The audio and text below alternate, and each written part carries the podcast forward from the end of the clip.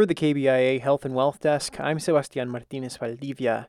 As COVID 19 vaccine distribution gets going, some rural hospitals are facing delays when it comes to immunizing their staff. I spoke with Dr. Randy Tobler, the CEO of Scotland County Hospital in rural northeastern Missouri, about some of the challenges his hospital is facing. Last night, there was an urgent message that went out uh, through the Department of Health and Senior Services that said that um, requests that had been made by hospitals like ours for the Moderna vaccine um, were not going to be honored because they got less shipment than they thought they were going to get from the feds. And so they had to then reallocate. And because um, roughly, you know, 4% of the cases are in nursing home and long-term care facilities, yet those patients account for 50% of the deaths um, in the state. They wanted to, you know, reallocate to those, the, the limited supplies to those areas we'd made a request for 100 doses um, a few weeks ago. Based on the latest information and the call that we had today, we understood that nothing was going to be shipped to anyone who'd requested it. And lo and behold, around uh, 3:30 this afternoon, uh, all 100 doses arrived. And I think what happened was probably they were already in transit through the supply chain, through the distributor. It was a fairly complicated and um, sort of difficult process to uh, to sign up. Apparently our team did a good job of that and so we slipped in under the wire before they cut off any further um, requests being honored. And we were told that we didn't need to return it. They weren't going to claw it back which i'm very thankful for.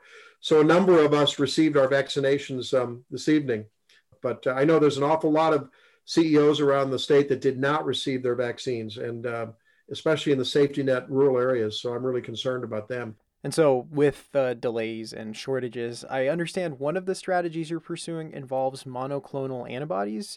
Um, can you explain what those are and how they fit into your plans? These are the antibodies that are injected to help coat the virus and reduce the viral load so that the body can take care of it. And it really does very effectively, not 100%, but very effectively reduce the, the, uh, the progression of the disease in in eligible patients uh, that would be at higher risk of going to the hospital or getting admitted and getting on a ventilator and ultimately dying.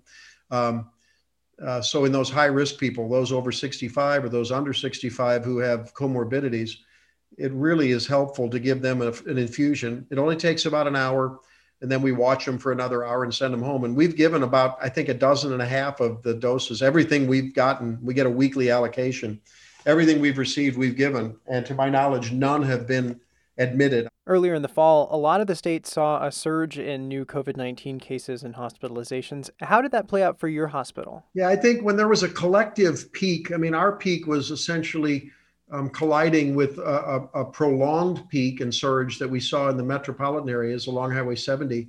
Um, you know, and uh, they were filled as were our tertiary care referrals on at least one that occasion I know of, and I think there were two others um, when I was out of town that were were uh, were challenging for us. We needed to either transfer patients that had deteriorated under our care in the ICU uh, and we were up to a max of we at one point we had seven uh, confirmed cases and one person under investigation in our um, makeshift isolation area that we had developed way back in the spring and never really tapped into any great extent, just periodically. But I, I, I heard of and, and can confirm at least one. I think there were two or three more where there were no there was no room in the inn in our traditional referral locations, and so I know one patient got transferred uh, up to I think Cedar Rapids.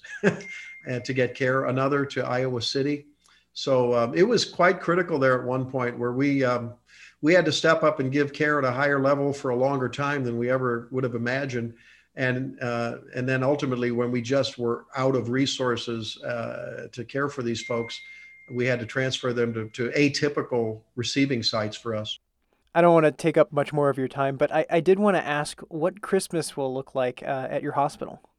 Tonight, I know we're struggling because we have a full house and because it's holidays and because people get sick for other reasons and so do their kids. We're, uh, we're desperately trying to locate a nurse because we only have one right now for our 12 patients. There was a time when we, during that surge, where because of staffing issues, we were thinking and making contingency plans for having to transfer admitted patients that we otherwise would be able to take care of resource wise but we didn't have the human resources the analogy i've used with with staffing in rural hospitals has been like and this is chronic has been like a person who has congestive heart failure or who has coronary artery disease and they struggle, you know, from a cardiac standpoint. And then, oh, by the way, we're going to put you on a stress treadmill test, and that's what that's what's happened here. That was Dr. Randy Tobler, CEO of Scotland County Hospital in Northeast Missouri, speaking about the COVID 19 vaccines and challenges his hospital has faced. For the KBIA Health and Wealth Desk, I'm Sebastian Martinez Valdivia.